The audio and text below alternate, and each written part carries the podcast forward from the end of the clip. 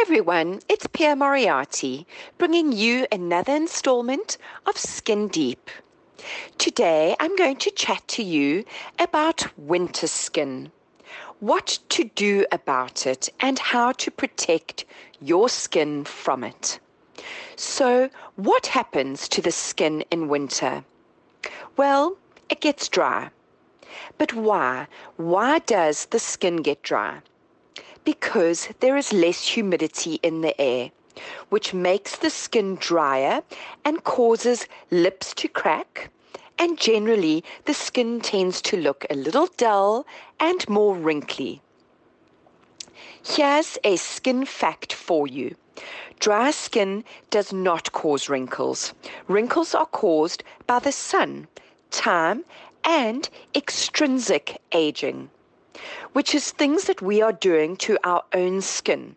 For example, extrinsic aging is spending time in the elements, pollution, smoking, drinking, poor diet.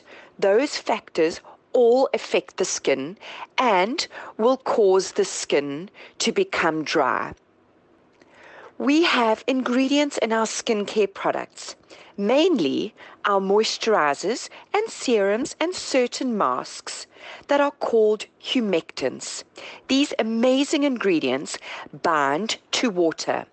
So, what they do for the skin is that they draw moisture from the air around us and help to lock that moisture into the skin. If there is more moisture or humidity in the air, then the moisture will be locked into your skin.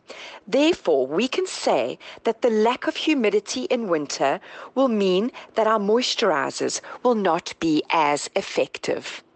Examples of these amazing little humectants that are in our skincare products are one is hyaluronic acid, propylene glycol, butylene glycol, egg whites, and egg yolks, lactic acid, glycerine triacetate, glycerol, sorbitol, urea, and castor oil are just a few examples that are in your moisturizers or serums that are humectants and that draw moisture and lock it into the skin. So, what do we do in the winter months to replace the lost humidity?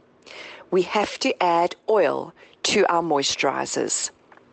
You can add a few drops of rosehip oil to your moisturizer in the evenings. You can add almond, olive, apricot kernel, jojoba, argan, marula, any of those oils can be added into your moisturizers. You can buy them from the pharmacies and just add a few drops into your night cream. They must be used in the evening though. This will help to soften the top layer of skin and will help to slow down your natural transepidermal water loss and keep the skin hydrated. Some people like to buy a thicker, richer cream in the winter months.